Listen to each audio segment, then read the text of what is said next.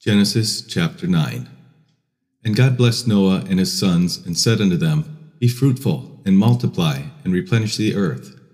And the fear of you and the dread of you shall be upon every beast of the earth, and upon every fowl of the air, upon all that moves upon the earth, and upon all the fishes of the sea.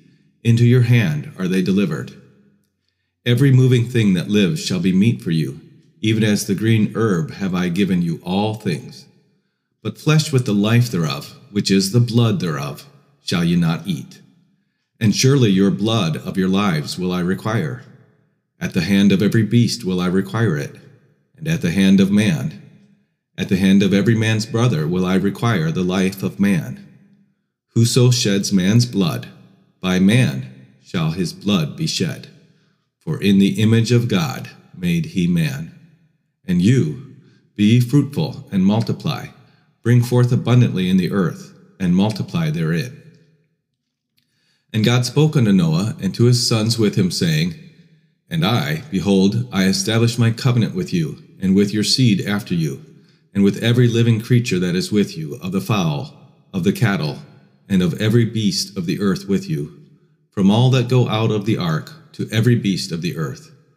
And I will establish my covenant with you, neither shall all flesh be cut off any more by the waters of a flood neither shall there any more be a flood to destroy the earth.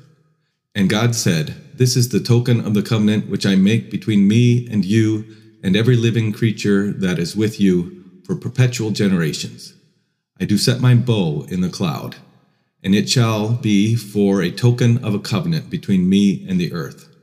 And it shall come to pass when I bring a cloud over the earth, that the bow shall be seen in the cloud. And I will remember my covenant which is between me and you and every living creature of all flesh, and the waters shall no more become a flood to destroy all flesh. And the bow shall be in the cloud, and I will look upon it, that I may remember the everlasting covenant between God and every living creature of all flesh that is upon the earth. And God said unto Noah, This is the token of the covenant which I have established between me and all flesh that is upon the earth. And the sons of Noah that went forth of the ark were Shem, and Ham, and Japheth. And Ham is the father of Canaan. These are the three sons of Noah, and of them was the whole earth overspread. And Noah began to be a husbandman, and he planted a vineyard, and he drank of the wine, and was drunken. And he was uncovered within his tent.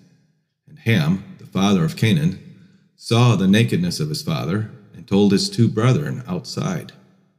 And Shem and Japheth took a garment and laid it upon both their shoulders and went backward and covered the nakedness of their father.